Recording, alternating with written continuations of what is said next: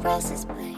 Hey everyone, and welcome to Girl Presses Play, the movie podcast where we talk about films, what we think about them, and what makes them so damn great. I'm your host, Alana Rafferty. Get comfy, grab some popcorn, and get ready, because we're about to press play. And now for our feature presentation. Hello again, lovely listeners, and welcome to another episode of Girl Presses Play.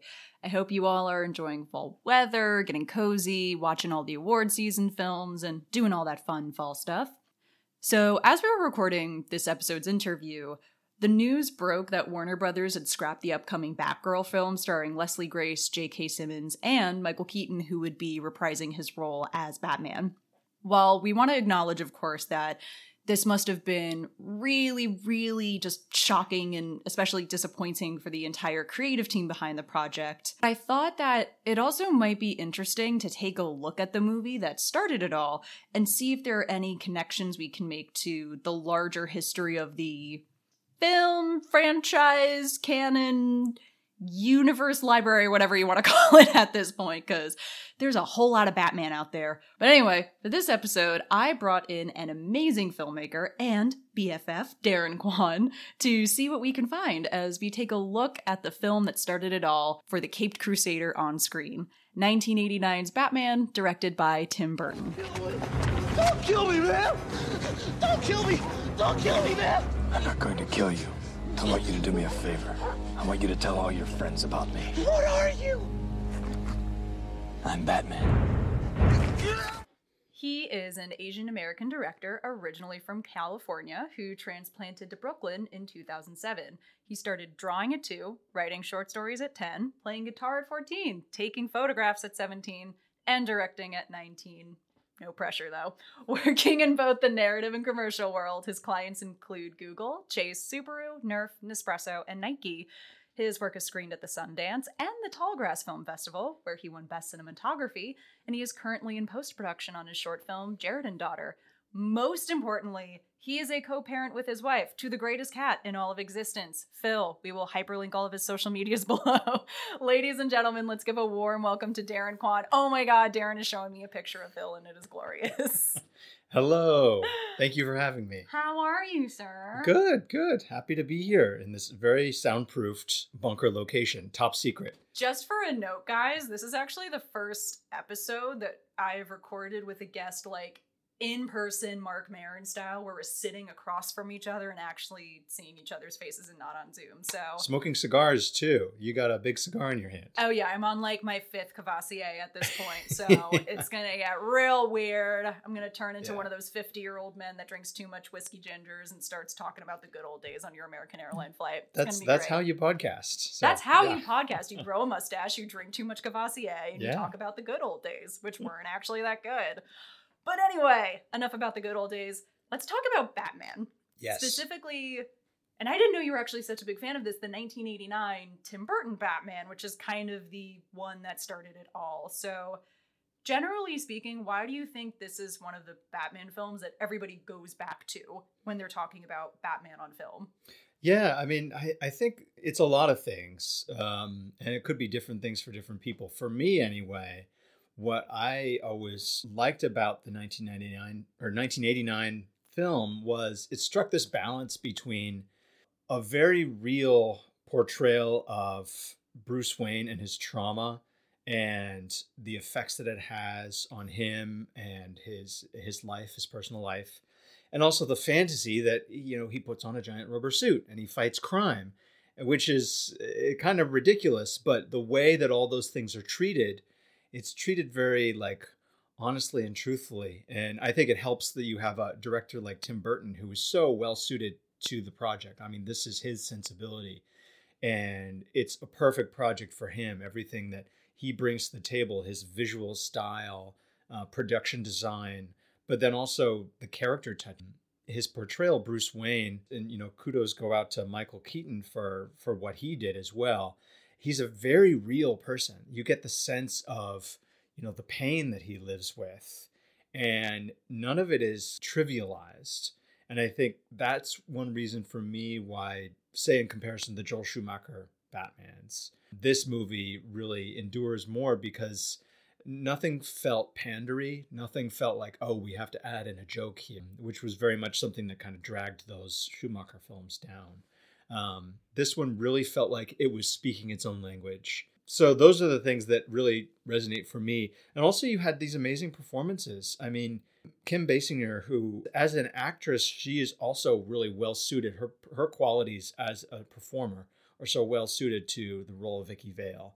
You know, kind of emotionally guarded, but uh, you know, a sense of adventure or curiosity. Jack Nicholson, I mean, oh my god, like what a what a perfect role for him. So everybody is really bringing all of themselves to the table, and they're utilized to their fullest. So um, I, I, think you don't see that often in movies in general, but in particular this one, it just had all that stuff going for it. So that's that's why I think for me, it's it's still a movie you could put on now, and it doesn't feel like oh you have to excuse some of the the clams. It's just it plays really well.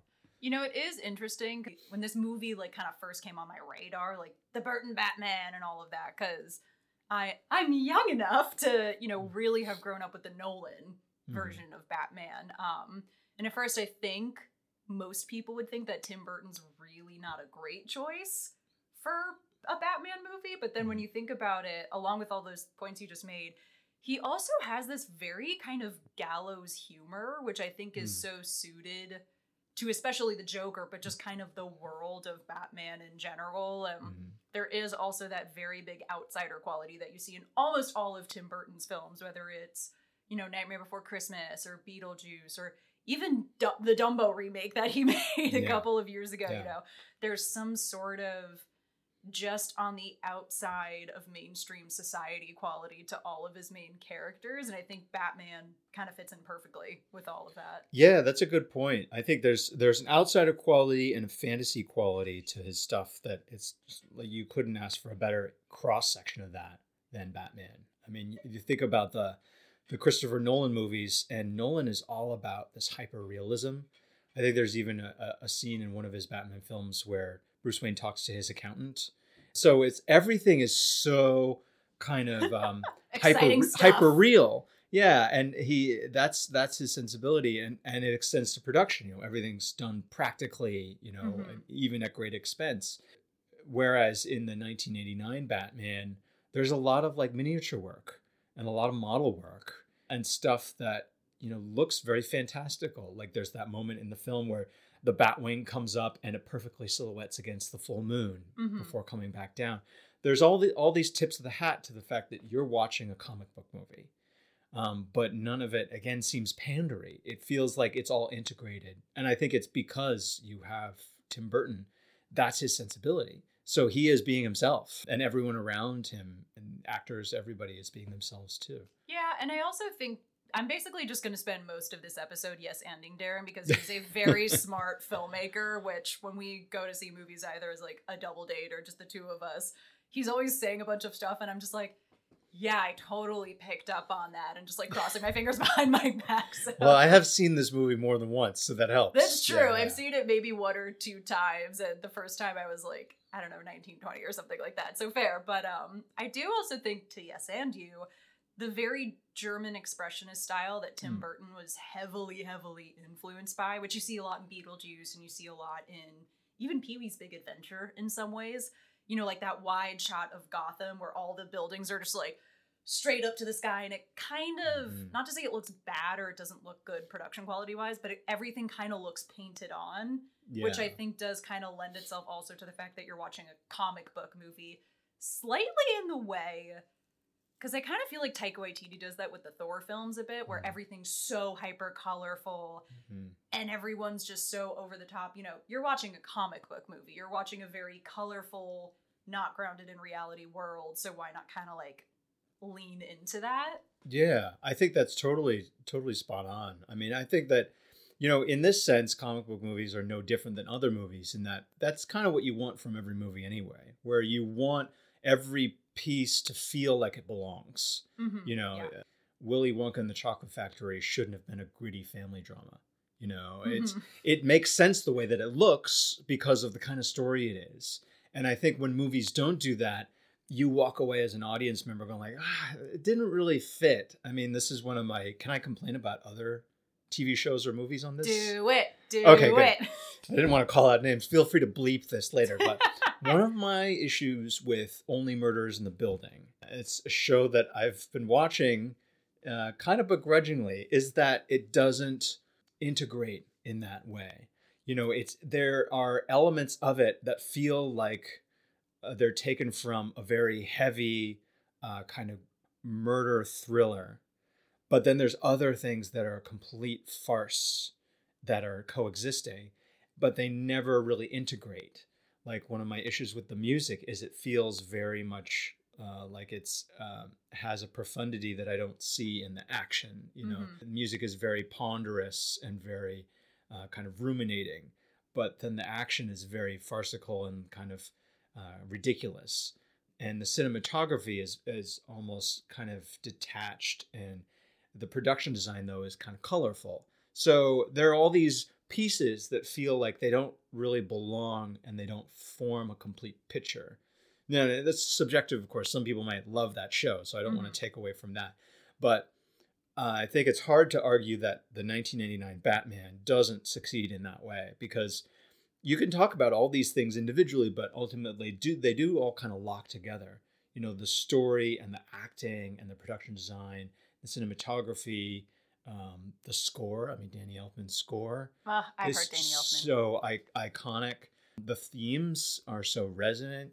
Um, and it's a bit of a hat trick too in that type of movie where you do have all these things coexisting and they do work because you know this kind of deep character work and you know the the kind of colorful man in a rubber suit stuff uh, it works i think because of tim burton you know and it, it wouldn't have been christopher nolan's sensibility. He turned batman into something that worked for him and that was its own thing. Um, but yeah i mean Bat- the 1989 batman just really it's a real feat i think in that sense. It is, and I think also the pairing of Keaton and Burton because I didn't Mm. actually know Keaton came from a comedy background, so he was able to balance yeah mr mom Mr. Mom, Yeah. a classic. I forget if Beetlejuice was before or after Batman, but even in Be- Beetlejuice, it's right oddly enough, it's kind of like um the Eddie Munson character in Stranger Things, where like he's Mm-hmm. very like broad and over the top, but also very grounded at the same time. And I Mhm. think that sensibility really matches this film, which is over I don't want to say over the top, very grandiose. Very Sure. grandiose, but like very grounded. Well, yeah, he can time. give you all those moments. I mean, he has such a range as an actor where he can do like, you know, this farce comedy, of Mr. Mom, or he can do like even in Batman. There's these quiet moments where he's doing almost nothing. You Mhm. know, as Bruce Wayne, he's just looking at something or thinking about something. You know, there's moments in the Batcave where he's just looking at the display. You know, doing the classic zoom in and enhance of like security footage and stuff, freeze framing on Joker's face. And you just see him looking thinking with his glasses in his hand. And that's just that's just great acting you know. He, he can be doing the biggest stuff or the smallest little thing where he's doing almost nothing but he's still interesting to watch and he still feels like he belongs in the story So, to bring in some slightly recent news from when we are mm-hmm. recording this episode, the most recent iteration of Batman, The Batman, from Matt Reeves with Robert Pattinson in The Cape and Cowl, it was super dark and also it was wonderful and I loved it. And it also made a bunch of money at the box office. Mm-hmm. And then recently, just judging by the creative team behind this film, the more comedically toned Batgirl movie that was being made and basically was done and going through test screenings and going through post was just shelved by Warner Brothers. They're not putting it on HBO Max, they're not mm-hmm. releasing it theatrically, nothing. Is this kind of like history repeating itself where Warner Brothers fired Tim Burton after his first two Batman films and then hired Joel Schumacher for a more lighthearted version, like the fun, campy Bat card, don't leave the cave without it version. Mm. And then they kind of realized they made a huge mistake and then they went back to the dark stuff. yeah you know it's it's hard to say. I think i think a lot of this stuff is the pendulum kind of swinging. I think the gritty batman the realist batman happened with christopher nolan and then we got curious with the batman with you know going back more gritty more dark kind of rendition but still a little less in the realism category than uh, christopher nolan so I, I think there's always going to be an urge to kind of do something new, and what that usually adds up to is just different than what it was before, even if it was done, you know, two or three versions ago. Yeah, yeah. So I think that, you know, who knows what's going through the studio's heads. It's probably not an easy call to make to just like shelve a whole project that you've already sunk so much money into. Yeah. But if I were to guess, I would say that um, it probably just wasn't a good movie, Mhm. you know, um, and, you know, which happens. Sometimes movies just don't come together, they don't gel. Like we were talking about these elements in 1989 Batman of like, you know, the man in rubber suit fighting crime, but also like childhood trauma. You watch your parents get murdered. Mhm. Um, it's it's a hard thing to juggle those two unless you have the right creative team in there. And I'm not very familiar what the story was that they were trying to tell, but maybe it just didn't work. And they got to the test screenings and they were looking at well, we could do reshoots or we could just shelve it, and the shelving ended up being the better thing. Um, but I I will be curious to see what they do next because there seems to have been a trend, at least in the DC world, of making things very gritty and dark. You know, Mhm. think of Superman, for instance, or or Justice League, or any of Zack Snyder's stuff. Yeah. there's a real heaviness there. And Marvel has been getting lighter and lighter. You know, like uh, Thor: Love and Thunder is just like a romp. You know, it's an 80s romp. it's an '80s romp with screaming goats, or even uh, you know. which I loved the Yeah. series Miss Marvel, which is all about like Yeah. confessions of a high school superhero. Like it does get heavy. You know, it talks about the partition in the 1940s of India and Pakistan, Yeah. but mostly it's like a teenage girl having a crush on her driver instructor, and then she finds out she has superpowers. So I see what you mean by Yeah. they're suddenly going really light. That's the core, yeah. And I, I think, you know, there's always been an interesting dance between Marvel and DC, where Yeah. like Marvel will be out ahead and DC will try to do something to draw people in. Um, so I think this is just the latest in that, you know, zooming back, I think that's the latest in that kind of power play where DC is trying to create their own universe and maybe the comedic you know batgirl was a way of like broadening their emotional horizons a little bit because Mhm. they are kind of pegged right now as being the heavy kind of Zack Snyder playground yeah, yeah. and I, I don't think that it serves them to be that forever so they're trying to break out of that and maybe it's just a rocky rocky road for them Do we also think not to bring too much about like gender and race representation, but I do also wonder if there's something to be said about the fact that this isn't a Batman movie or this wasn't a Batman movie. This was a Batgirl movie. Hmm. So people didn't really know how to kind of separate it from the movie that just came out in March that everybody went and saw a bazillion times or you know, the Alicia Silverstone character or Alicia Silverstone's portrayal of Batgirl in the movie that nobody liked. Like, I wonder if it's also just because I saw this happen with Suicide and Harley Quinn, where people didn't know how to just separate it from the thing it originally came from and just say, oh, this is Batgirl. Mhm. In the way that with um, Birds of Prey, they couldn't really go, okay, this is like the Harley Quinn movie. Cool, love it. Yeah, yeah. I think that's that's very smart. I think there's a lot to be said about the female characters in even the MCU too, uh, kind of getting short shrift. Like it took them so long to make a Black Widow movie. Yeah. They made the Black Mo- Widow movie after she was already killed. so it's like, come on, guys. Uh, it's so and it had to be a prequel. Uh, so it's it's odd. I think that there's a miscalculation that happens a lot of the time with um, with race and gender uh, when it comes to studios, where the reasoning goes like, well, there's just not the box office draw.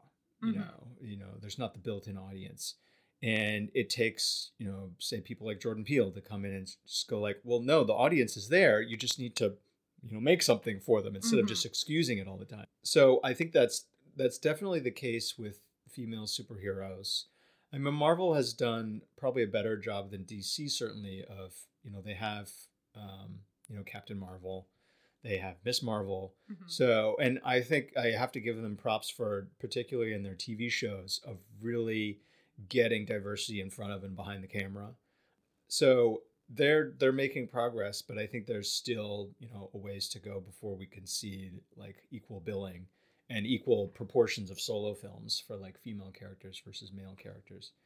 And with regards to Batgirl, yeah, I think here's what I'll say about Batgirl is I think there's when you have a character like Batman, there's so much history behind that character in the ter- in terms of so many movies having been made and so many people giving their take on Batman Mhm. that it, it's kind of an advantage and a disadvantage. It's a disadvantage in that every new Batman movie gets judged based on the other ones. Mhm. It's an advantage in the sense that you have that built-in audience that gives the studios, you know, anxiety arrest a little bit, um, and also you have a lot of catalog of looks, a lookbook, if you will, of like, well, which Batman do you want? Do you want the gritty Batman? And here's some examples. Do you want the comedic Batman? Well, you have Adam West over here.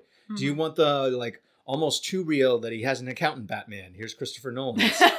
you know, so that applies to a character like Batgirl, where I don't think there is that, you know, catalog of past interpretations that, you know, are kind of pushing or even available to creators. So, and and I think big studio movies are poor places to um, introduce new characters because they're just not Mm. set up to do that. You know, a big studio movie is almost by definition based on a pre-existing property because otherwise it, it, studios wouldn't buy into it. Um, and Batgirl is a pre-existing property, but it doesn't have that you know back catalog of previous screen dep- depictions that are widely varied. So I think, in a sense, maybe that character is suffering from that. In that, you know, it's going to take more work to on the part of creators and studio executives to go like, hey, this is a whole new character. We really don't have a strong vision for it. We got to invent something, and that's that's a tough thing to do by committee. You know, I Mhm. think it really takes. You know, I don't know what the creative team was behind Batgirl, but I think you really have to match you know the right people with and and someone with a really strong vision for who that character could be i i would really love to see the cut that they they threw away because then i could talk more in depth about like maybe it did work and maybe there's other reasons why they killed it but i think you know female characters it's always like a chicken and egg thing where studios and uh, everybody is going like well they've never been adopted or adapted before so we don't know if they'll be successful but then they never do. So it it becomes a harder road i think to travel for you know getting those projects over the hill than it would be for um, the male driven projects just because of the burden of history you know I agree. And even though this is a very different movie that I'm going to mention, I do think there are shrivels of hope with, for example, Everything Everywhere All at Once. Michelle Yeoh can read the newspaper and I will go see it. So I just want to Mhm. preface that I am a diehard Michelle Yeoh fan. She's one of the few people I would get starstruck meeting. But anyway, while it's not a superhero movie, you could call it an action movie. One of the highest grossing movies of the year, its lead is a 60 year old woman of color, and yet Mhm. all types of people, not just other 60 year old women of color, went to see this movie and absolutely loved it. So I do see what you mean by the movie by committee element of everything everywhere all at once probably wouldn't have survived going through the Warner Brothers ranks or the Disney ranks or the Fox ranks or you know whatever ranks have you. So I do think there are there is hope. And it is kind of a shame that like they wouldn't just take a chance on it because I think I read that the budget was 70 million, which for superhero movies yeah that's not insane. I mean, Mhm. obviously, $70 million is not something to sniff at, but it was a pretty moderately budgeted film. So if the reviews weren't, I mean, the test screenings weren't awful, awful, it is kind of a shame that they weren't at least ready to kind of yeah. take some sort of chance on it. you wonder how bad could it have been really? I mean hmm considering some of the superhero movies that did get released that are just so widely panned you know it's i i really uh, i don't know if we'll ever know the full picture of like what what really went on with that movie. Uh, we'll probably find out eventually. I, I think Yeah. enough people will be curious. There'll be leaks. I think 10, 15 years down the line, when I don't know, whatever NDAs the creative team signed in terms of like talking about the behind the scenes stuff or whatever, you're right. I think eventually, 10 to 15 years down the line, we'll find out. Kind of like the Fantastic Four film, it'll eventually leak online.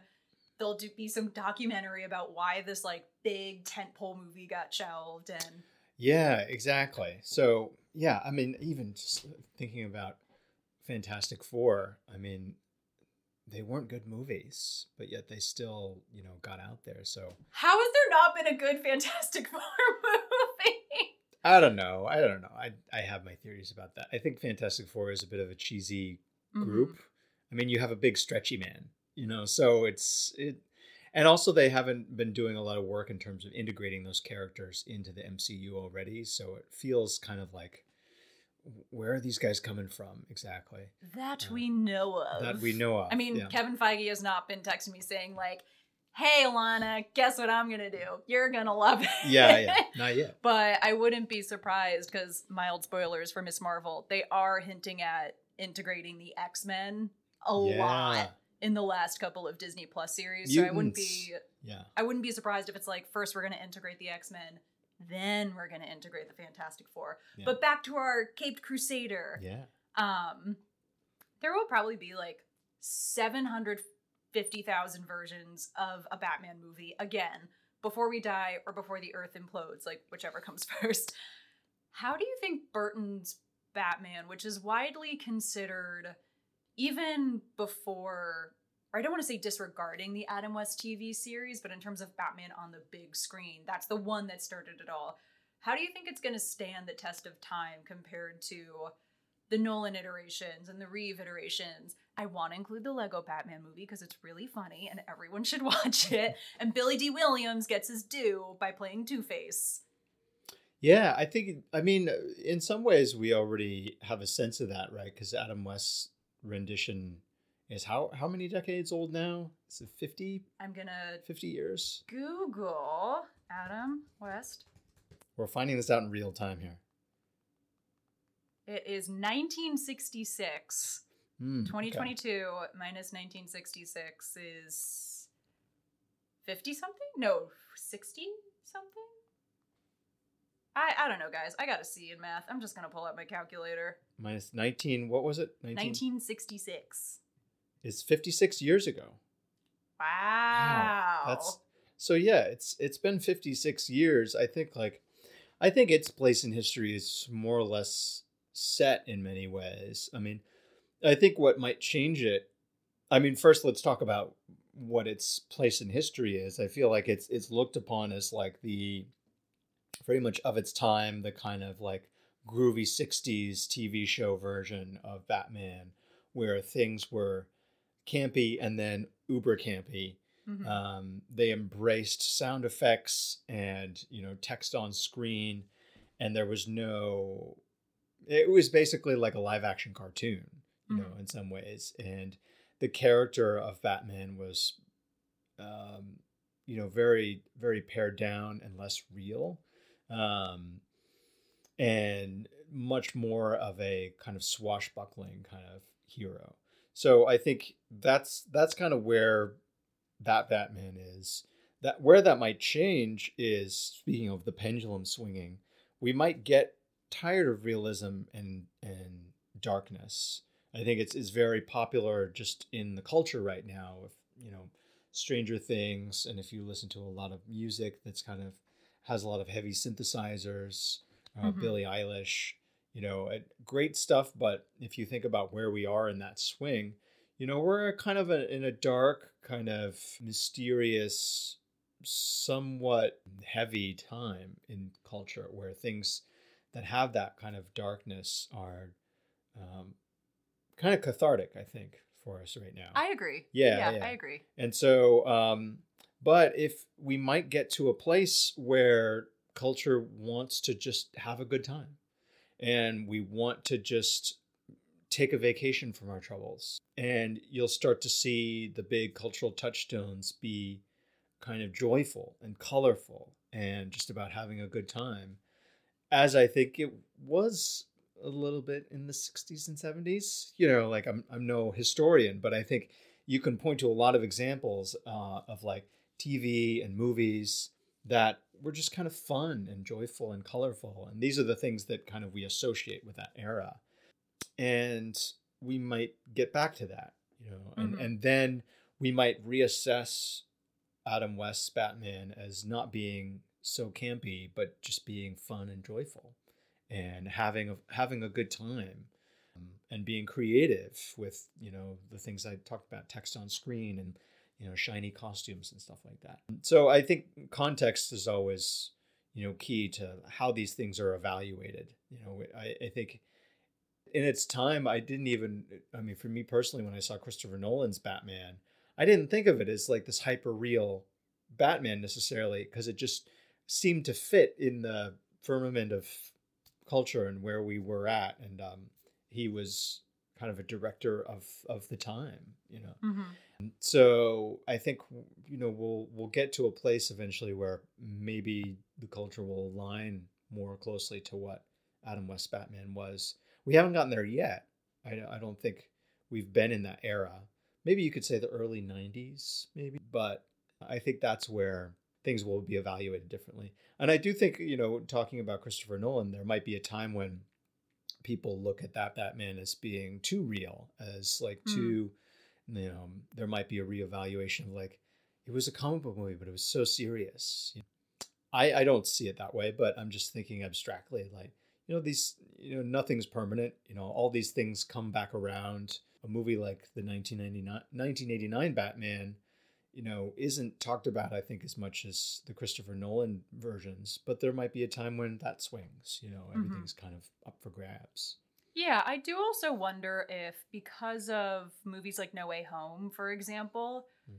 we're getting more comfortable with the idea that there can be multiple versions of one thing Mhm. that, for lack of a better word, all get along. So, like, the Adam West Batman can exist right alongside the Christopher Nolan Batman, which can coexist with the Lego Batman movie, which maybe if they ever like take another chance on Batgirl, that can coexist next to like the Reeves Batman. So I do think that people are getting more comfortable with something not having to be one exact thing Mhm. if that makes sense. Like, you know, Thor doesn't have to have one specific tone.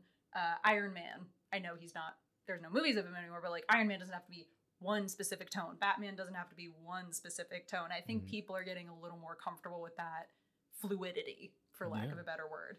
Yeah, I think so. And I think uh, somebody said this um, in the run up to the Batman, too, that, you know, Batman is kind of a unique character in the sense that um, he can endure multiple interpretations in the way that not every superhero can, let's say. So every generation kind of gets its own swing on the character. And I think you're right. I, I think certainly by this time it's been proven that you can, you know, portray that character many different ways. And all of them have their place, and none of them have been forgotten, too. Mm-hmm. Uh, you know, history has not erased any of these different iterations. So I think that's, you know, that's an amazing thing, too, just for one character to have that endurance. I mean, we've heard the origin story of Batman so many times now, but yet we still keep coming back. So there's, I think there's something fascinating about that character. And that's, that's ultimately, I think, what we're looking for is just good characters Mm-hmm. and you know we're talking about these different versions of batman because at the end of the day it was just a really well written character that yeah it came from comic books but it's still just a really good story you know that bears telling The most important question, sir. Where can we find you on the interwebs? And also, where can we find Phil on the interwebs? well I'll, do the most important one first which is phil is available for public viewing on instagram his handle is the cat says cat um, because his stripes spell the word cat You it's can- true. It's a can- little freaky, but it's also wonderful. you can check it out. And for me, you can check out my website, uh, darrenquan.com, where you know there's a sampling of my music, my art, my film work, um, and that's probably a good way to to check it out. You can get in touch with me there if you if you so desire. Darren, thank you so much. Thank you for being my first actual in the flesh in person guest star. In person, thank you for the In, cigar and, the and studio. thank you for the cigar and the alcohol, and then uh, you know the lovely bunker experience. This was great. this does have some bunker vibes because just for visualization, guys, I have like blankets covering everything, so we're like two steps away from putting tinfoil hats on our head. yeah, we are protected from the sound waves. The gamma rays, though, are still getting into our brains. Eh, well, we'll see what happens with those gamma rays. Yeah. Sir, thank you. This was a wonderful time. Thank you. And that is our episode. I want to thank Darren Kwan so, so much for stopping by. And of course, thanks to everyone for listening. Do you have a favorite Batman? Are you still hoping that the Batgirl film will see the light of day at some point? As always, on social media, in the comments below, let us know. We always, always want to hear from you guys. And tune in next week as we take a look at another game changer that I will fully admit that I was old enough to see when it came out in theaters Sam Raimi's Spider Man. Thanks again for listening. As always, stay safe and keep watching movies. See you next time.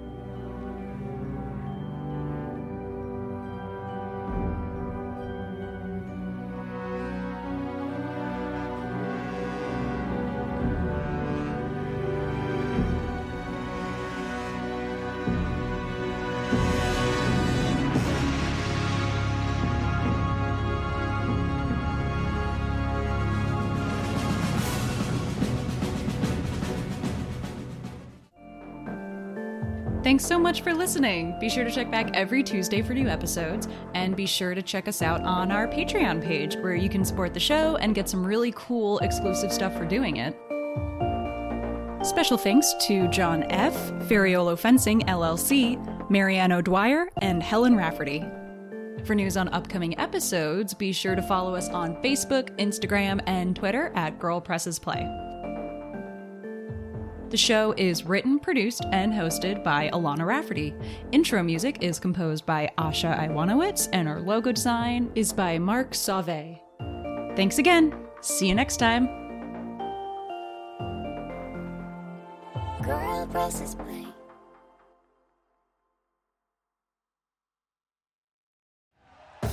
Thank you for listening to Bleav. You can show support to your host by subscribing to the show and giving us a five star rating on your preferred platform. Check us out at Bleav.com and search for B L E A V on YouTube.